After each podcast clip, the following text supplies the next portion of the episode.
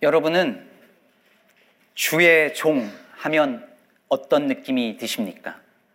한국교회에서 주의 종은 주로 어떤 의미로 쓰여지는지 혹시 아시나요? 음, 주의 종 하면 누구를 가리키는 걸까요? 네. 주로 목회자들을 가리켜서 주의 종이라고 부릅니다. 제가 신학교 다닐 때도 주의 종으로 부름받았다 이런 표현들을 많이 들었고 또 저 역시 자주 하곤 했습니다. 교회에서도 대표 기도 시간에 장로님들께서 이 시간 주의 종 아무개 목사님께서 말씀 전하실 때 성령으로 함께 해 주시옵소서 이렇게 아, 흔히 기도하는 것을 듣곤 합니다. 네, 그 어떤 교회에서는 주의 종 당회장 목사님께서 네, 주의 종 당회장 목사님 네, 세 가지 호칭이 어떻게 조화를 이룰 수 있는지 잘 이해가 안 가지만 이렇게 표현하곤 합니다. 오늘 사실 설교 준비하면서 혹시 김경 장님이 이렇게 하시진 않겠지 그런 생각을 했습니다. 저는 주의 종 하면 가장 먼저 떠오르는 것은 고등학교 때 교회 권사님으로부터 들었던 한 문장이었습니다. 주의 종을 함부로 판단하면 안 된다. 목사님에 대해서 조금 비판적인, 아니 뭐 비판적이라고도 할 것 없고 그냥 그저 어떤 일에 대해서 의구심을 가진 정도였는데 주의 종을 함부로 판단하면 안 된다는 말이 돌아왔을 때에 제가 무슨 엄청난 큰 죄를 진 것 같은 죄책감을 느끼게 되었었습니다. 이외에도 주의 종을 잘 섬겨야 한다 이런 말들 흔히 듣지요. 또 하기도 합니다. 주의 종을 잘 섬겨야 한다. 심지어 주의 종님이라고도 하더라고요. 종의 님자가 붙는 것도 모순이지만 종을 잘 섬겨야 한다는 말도 애매한 건 이상한 건 마찬가지입니다. 종이 잘 섬겨야 되는데 종을 잘 섬겨야 한대요. 이상하지 않나요? 그런데도 이런 인식과 이런 언어가 가능한 이유는 아마도 그 종이 그냥 종이 아니라 주의 종이라고 하기 때문이겠지요. 주의 종이니까 평범한 우리와는 다른 어떤 특별한 권위를 가진 것으로 들립니다. 그럼 여기서 질문이 있습니다. 저는 주의 종입니까? 대답을 안 하신. 저 주의 종인가요? 네. 저 주의 종입니다. 저는 하나님께서 저를 분명히 주의 종으로 불렀다고 믿습니다. 한 번 더 질문하겠습니다. 그럼 여러분은 어떠신가요? 여러분은 주의 종이십니까? 네. 주의 종은 아니고. 그래서 주의 자녀들한테 주의 종을 섬기라고 여러분 가만 생각해 보세요. 자녀가 종을 섬긴다. 말이 안 되지 않아요? 여러분, 여러분 역시 주의 종이십니다.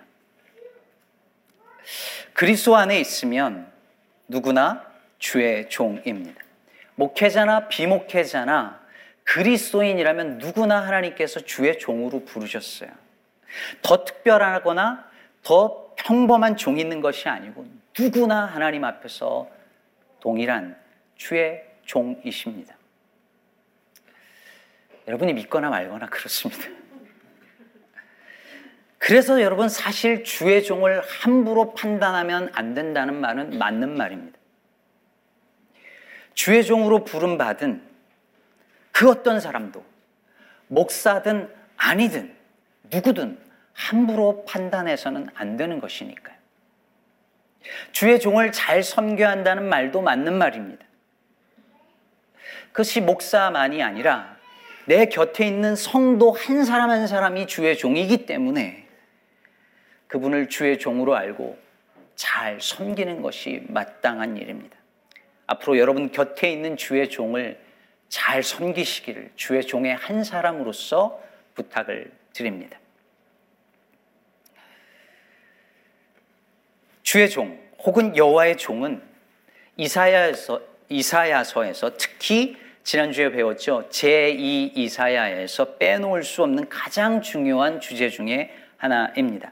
40장 이후에 어, 여호와의 종에 관한 흔히 종의 노래라고 부르는데요. 이 여호와의 종에 관한 총 4개의 본문이 등장하는데요.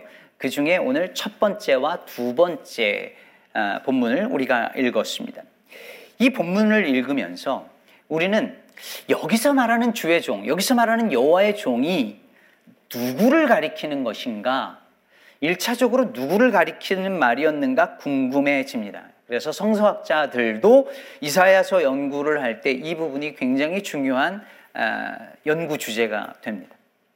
하지만 오늘 본문을 계속 들여다보면 이사야서 저자는 여기에서 말하는 여호와의 종이 실제 누구를 가리키느냐에 대해서는 침묵하고 있다는 것을 우리가 볼 수 있습니다. 이사야서에서 누구를 가리키는 말이냐 정확히 알 수 없어요. 여기서 말하고자 하는 것은 이 종의 정체가 아니라 이 종의 역할과 사명입니다. 무엇을 위해 부름을 받은 종이냐? 그리고 그 종이 그 부르심을, 그 소임을, 그 역할과 사명을 어떻게 감당하느냐? 이야기를 하고 있습니다. 먼저 본문 42장 1절을 함께 보시죠. 내가 붙드는 나의 종, 내 마음에 기뻐하는 자, 곧 내가 택한 사람을 보라. 내가 나의 영을 그에게 주었은 즉, 그가 이방에 정의를 베풀리라.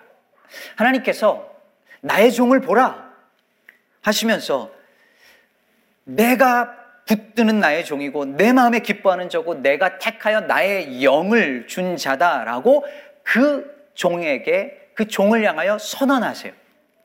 그리고 이 종에게 어떤 일을 맡기신다고요? 그가 이방에 정의를 베풀리라. 이렇게 말하고 있습니다.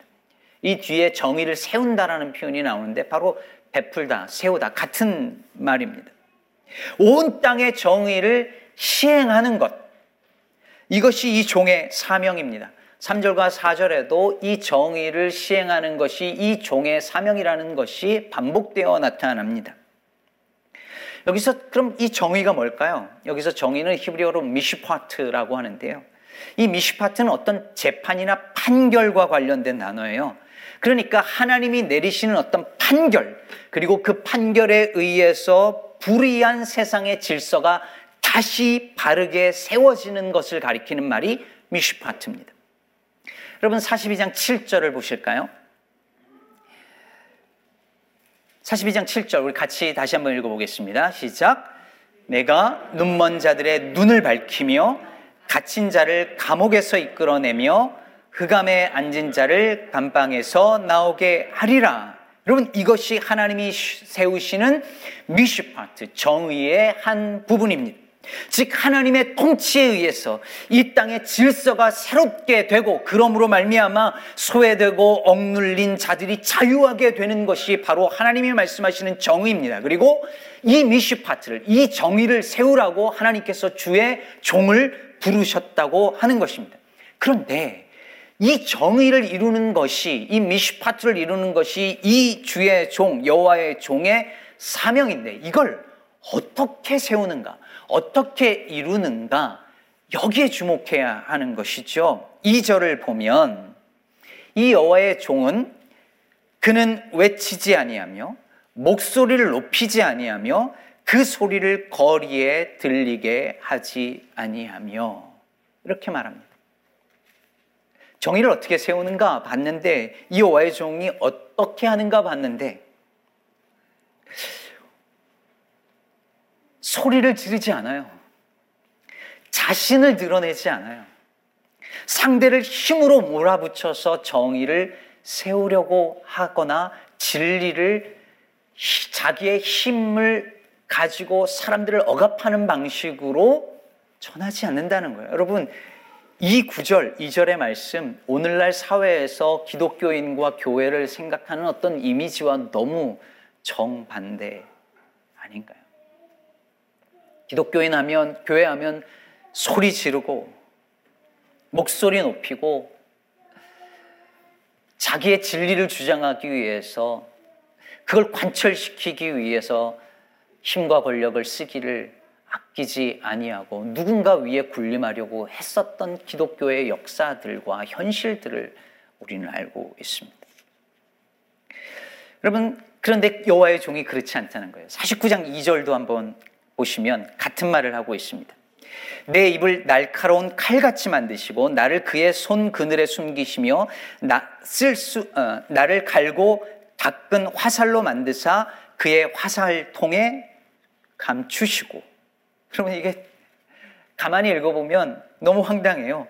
종의 입을 언제든지 쓸 수 있는 날카로운 칼처럼 만들어 놓고 그의 손 그늘에 감추신답니다. 숨기신대요. 날카로운 칼로 만들어 놓고 쓰시는 게 아니라 감추신대요. 숨기신대요. 갈고 닦은 화살로 만드셔 놓고 화살통에 숨기신대요. 주의 종은 세상에서 자신을 드러내지 않고 자신을 드러내지 못하는 순간들을 수없이 경험해요. 그런데 낙심하지 않아요. 왜 그렇습니까? 49장 4절에서 말하는 것처럼 판단이 여호와에 있고 보응이 하나님께 있음을 믿기 때문입니다. 다시 42장 3절도 보겠습니다. 정의를 어떻게 이루어 가는가에 주목하시면서 보시면 상한 갈대를 꺾지 아니하며 꺼져가는 등불을 끄지 아니하고 진실로 정의를 시행할 것이며 어릴 적 예배 시간에 이, 이 구절로 기도하시는 분들 우리 권사님들 장로님들이 많아, 많으셨는데 상한 갈대를 꺾지 아니하시고 꺼져가는 등불도 끄지 아니하시며 이렇게 시작하셔서 꼭 이렇게 시작하시는 분들은 기도가 너무 길어요. 그래서 막 기도 듣다가 마음이 상하고 마음의 등불도 기도 듣다 꺼져버리고 그러는데 희한하게 상한 갈대를 꺾지 아니하시고 꺼져가는 등불도 끄지 아니하시고 여기까지만 하세요. 그 다음에 주로 무소부재하시고 전지전능하시고 이렇게 나가는데 성경에 보면 그 3절에 진실로 정의를 시행할 것이며 이구, 여긴 쏙 빼요. 이게 핵심인데 사실은. 진실로 정의를 행하시는 것이 핵심이고 그걸 어떻게 이루느냐라고 말할 때에 상한 갈대를 꺾지 아니하시고 꺼져가는 등불도 끄지 아니하신다는 거죠. 여러분 이 구절에서 상한 갈대와 꺼져가는 등불이 누구를 가리키는 걸까요? 이 본문 속엔 누굴까요? 이 본문 속에서는 1차적으로 이스라엘 유배민들이죠. 포로된 백성들이죠. 나라가 망하고 성전이 무너진 채 유배민으로 살고 있는 그들입니다. 소망이 없습니다. 70년 포로 생활을 했습니다. 상한 갈대여서 쓸 데가 없습니다. 등불이 이제 거의 다 꺼져 버렸습니다. 그렇게 소망 없는 이들인데 하나님이 포기하지 않으시고 하나님께서 새로운 판결을 내리셔서 정의를 세우시겠다는 것입니다. 이 땅의 불의한 질서를 바르게 하고 약한 자들을 일으켜 세우시고 그래서 그 절망 속에 있는 이들에게 새 소망을 주시는 것. 그것이 주의 종을 통해 하나님께서 하시는 일인 것입니다. 그러므로 여러분, 이 본문 속에서 등장하는 주의 종은 상한 갈대와 꺼져가는 등불을 쓸데없다 여기지 않습니다. 어차피 이건 소용없어. 상, 갈대가 상했으니 아무데도 쓸데없어. 등불이 거의 꺼져갔으니 이젠 소망 없어 라고 돌아서지 않습니다. 멀쩡한 갈대도 많은데 왜 상한 갈대 하나를 붙잡고 그러느냐 말하지 않습니다. 이미 잘 타고 있는 등불도 있는데 왜 꺼져가는 등불 하나에 미련을 두느냐 말하지 않습니다. 아흔 아홉 마리 양이 여기 있는데 왜 잃어버린 한 마리 양 가지고 그렇게 헤매고 있느냐 말하지 않습니다. 주의 종이 세우려고 하는 그 정의는 상한 갈대와 꺼져가는 등불의 아픔을 바라보는 긍휼의 마음으로부터 시작되기 때문입니다. 전 거창고 교장이셨던 전성은 선생의 책, 왜 교육은 인간을 불행하게 하는가라는 책에 보면 사람이 사람다우냐 아니냐를 가르는 기준이 무엇인가라는 질문을 던지고 나서 유보성 목사님이란 분의 글을 소개합니다. 잠깐 읽어드리면 사람이 얼마나 사람다워졌는지를 알 수 있는 가장 중요한 요소는 그 사람의 마음이 아파지는 반경이 어디까지인가? 나아가서 그 아픈 마음이 얼마나 깊고 뜨거운가로 측량되어야 한다고 생각합니다. 또한 이 기준은 사람이 얼마나 사람다운가를 재는 중요한 척도일 뿐만 아니라 한 사람이 신앙을 가진 후에 얼마나 예수 안에 들어섰나 얼마나 예수의 사람이 된 날을 재는 척도이기도 합니다. 말하자면 이런 거예요. 나는 나한테 직접적인 고통이 주어졌을 때만 아픈가? 내 가족에게 어려운 일이 생기고 내 가정에 어려운 일이 생겼을 때만 나는 마음이 아픈가? 아니면 나와 내 가족의 울타리를 넘어서 내 마음에 아파하는 그 반경이 확장되어지는가? 그 반경이 어디까지인가? 바로 그 통증 감각의 범위가 내가 정말 사람다운가? 그리고 정말 얼마나 예수의 사람이 된 나를 측정하는 척도가 된다는 말입니다. 여러분, 나 자신을 향해서 한번 물어보시죠. 내 통증 감각은 마음의 신경선이 어디까지 뻗어 있는가? 얼마 전 시카고 웨스트 론데일에서 14살 아이가 총에 맞아 사망했습니다. 뭐 그 지역에 총에 맞아 죽는 일 흔한 일일 수 있고 요즘에 10대 아이들이 그렇게 많이 죽으니 누군가 그려려니 할 수 있습니다. 그런데 여러분, 이 아이가 총에 맞아 그 죽는 그 순간이 어떤 순간이었냐면 이 가족이 그 위험한 동네를 벗어나서 좀 더 안전한 서버브로 이사하려고 이삿짐 싸던 순간이었습니다. 차가 와 있었더라고요. 이삿짐. 그날 총에 맞아 죽었습니다. 이 기사를 읽고 제가 얼마나 울었는지 모릅니다. 컴퓨터 앞에서 한참을 울었어요. 제 아픔의 반경은 거기까지입니다. 부끄럽게도 그 이상 나가지는 못하고 있는 것 같아요. 여러분, 하나님의 종은 그 반경이 상한 갈대와 꺼져가는 등불까지 뻗어 있는 사람입니다. 남들은 이제 다 소용없다고 이제 다 끝났다고 더 밀어두지 말라고 말하는 그 한 사람을 포기 못해서 붙들고 아파하며 눈물을 흘리며 소망을 두고 기도하는 사람입니다. 하나님이 세우시는 정의는 이런 것입니다. 힘과 권력으로, 돈과 군사력으로, 정치력으로 세우는 정의가 아니라 그 상한 갈대와 꺼져가는 등불과 같은 존재들을 붙들고 아파하는 긍휼과 자비로 세우는 정이라 저는 믿습니다. 여러분 이제 보세요. 하나님께서 이제 1절에서 나의 종을 보라. 내가 붙드는 나의 종, 내 마음에 기뻐하는 자, 곧 내가 택한 사람, 이 종을 보라라고 말할 때 그 종은 바로 이런 종이었습니다. 우리가 바라보아야 할 종은 자신을 드러내지 아니하며 하나님께서 맡겨주신 바 정의를 이 땅 가운데 세우고자 하되 상한 갈대를 꺾지 아니하고 꺼져가는 등불을 끄지 않는 방식으로 바로 그런 방식으로 정의를 세우는 종이라고 말하고 있습니다. 바로 그 종을 보라.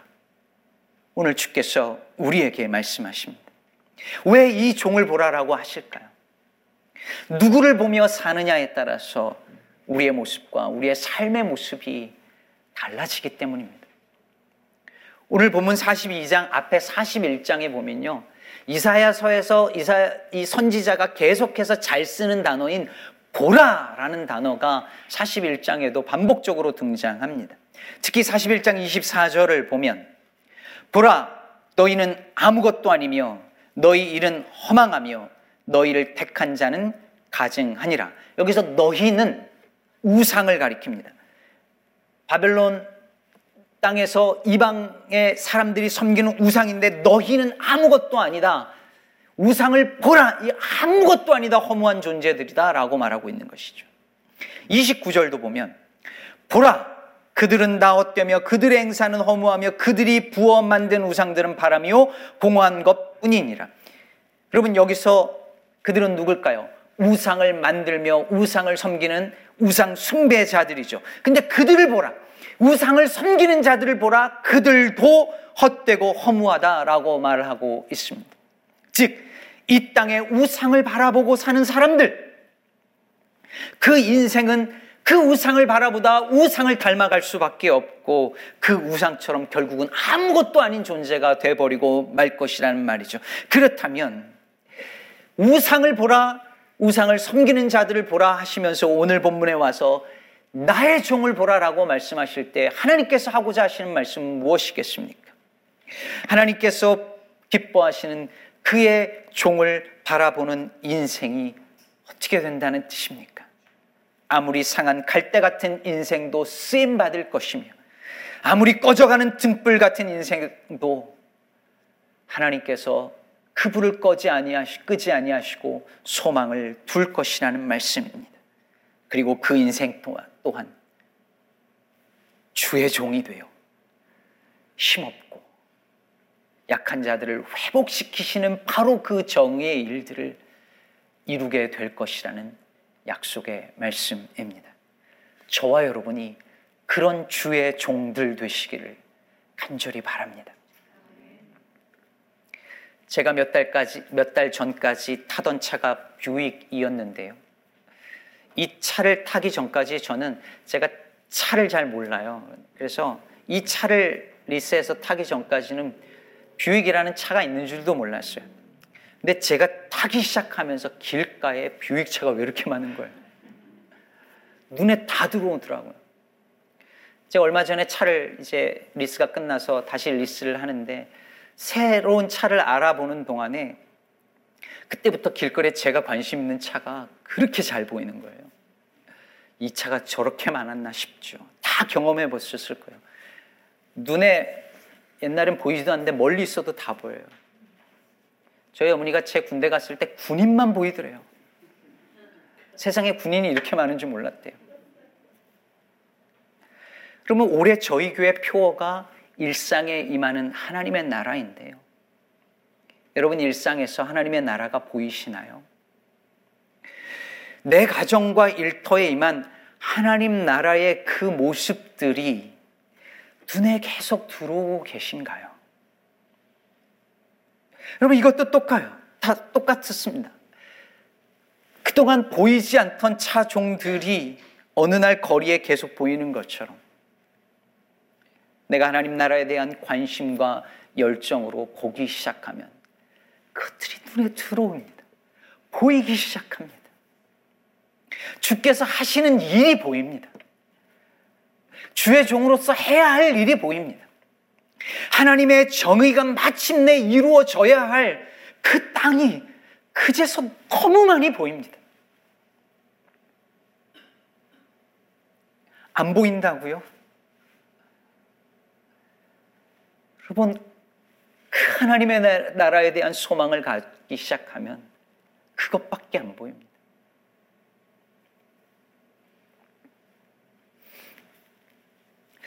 이창동 감독의 시라는 영화 혹시 보신 분 계신가요? 아, 너무 좋은 영화인데 본 분들이 많지 않아요. 제가 이 영화 너무 좋아해서 각본 집까지 샀어요. 근데 이 영화에 보면 초반부에 미자라고 하는 주인공 할머니가 시를 가르치는 문학 강좌를 듣게 돼요. 근데 거기에 시인이 이제 강사로 나와서 김용탁 시인이 나와서 이제 강의를 하는데 실제로 여러분 김용택 시인 아시죠? 그분이 실제 배우로 나와서 김용탁이라는 이름으로 강의를 해요. 근데 이분이 시를 쓰기 위해서 가장 중요한 거는 뭐냐면 보는 것이라고 말하면서 사과 하나를 꺼내 들어요. 그리고 묻습니다. 자, 이 사과. 여러분들은 지금까지 사과를 몇 번이나 봤어요? 천 번, 만 번, 백만 번? 그러면서 이렇게 말합니다. 틀렸어요. 여러분, 지금까지 사과를 한 번도 본 적이 없습니다. 라고 하면서 이렇게 이어갑니다. 지금까지 여러분은 사과를 진짜로 본 게 아니에요. 사과라는 것을 정말 알고 싶어서, 관심을 갖고, 이해하고 싶어서, 대화하고 싶어서 보는 것이 진짜로 보는 것이에요. 오래오래 바라보면서 사과의 그림자도 관찰하고 이리저리 만져보면서 뒤집어도 보고 한 입 베어 물어도 보고 사과의 스민 햇볕도 상상해 보고 그렇게 보는 게 진짜로 보는 것이에요. 이렇게 볼 때만이 진짜로 보는 것이고 거기서부터 시를 쓸 수 있다는 말이었습니다. 사랑하는 여러분, 우리는 어쩌면 성경을 한 번도 본 적 없는 것일 수도 있습니다. 우리는 어쩌면 한 번도 하나님 나라를 본 적이 없는 사람들일 수도 있습니다. 교회에서 주의 종을 평생 보신 분들도 정말 주의 종을 한 번도 못 보셨을 수도 있습니다. 그러나 정말 알고 싶어서 관심을 갖고 이해하고 싶고 대화하고 싶어서 그렇게 보고자 할 때 보일 것입니다. 자신을 드러내기보다 주님의 영광을 드러내고 정의를 세우는 주의 종이 마침내 보일 것입니다. 그 종에 의해 상한 갈대가 살아나고 꺼져가던 등불이 다시 불타오르는 것을 보게 될 것입니다. 그리고 마침내 그 주의 종을 바라보며 사는 우리도 그 주의 종을 닮아 하나님의 정의를 세우는 사람으로 변화되어질 것입니다. 오늘 본문에 등장하는 여호와의 종이 누구인지 본문은 말하지 않습니다. 그러나 우리는 이 종의 노래에 이 내용을 완벽하게 성취한 분은 오직 한 분 예수 그리스도밖에 없다는 사실을 알고 있습니다. 고레스 왕도 이스라엘도 어떤 선지자도 여기서 말하는 여호와의 종의 모습을 완벽하게 성취하지 못했습니다. 오늘 본문을 보면서 너무 빨리 예수 그리스도로 결론으로 가서도 안 되겠지만 아무리 생각을 해봐도 이 본문의 내용을 성취한 여호와의 종은 우리 주 예수 그리스도 한 분밖에 없습니다. 그는 근본 하나님과 본체시나 하나님과 동등됨을 취할 것으로 여기지 아니하시고 오히려 자기를 비워 종의 형체를 가지사 사람들과 같이 되시고 죽기까지 복종하신 그분이 여호와의 종이십니다. 그분은 상한 갈대를 꺾지 아니하시고 꺼져가는 등불을 끄지 아니하시며 이 땅의 약한 자들을 살리셔서 하나님의 정의를 완전하게 회복시키시고 하나님 나라의 질서를 회복시키셨습니다. 예수님이야말로 주의 종이십니다. 사랑하는 성도 여러분, 오늘날 오늘 이 순간 하나님께서 우리에게 십자가에 달려 죽기까지 복종한 나의 종을 보라 말씀하십니다. 그래서 사도 바울은 믿음의 주여 또 온전하게 하시는 이인 예수를 바라보자라고 말하였습니다. 사랑 여러분, 그 종을 바라보십시다. 주의 종으로 이 땅에 오셔서 자비와 긍휼로 하나님의 정의를 세우신 예수를 더욱 바라보십시다. 그리하여 오늘도 이 땅에서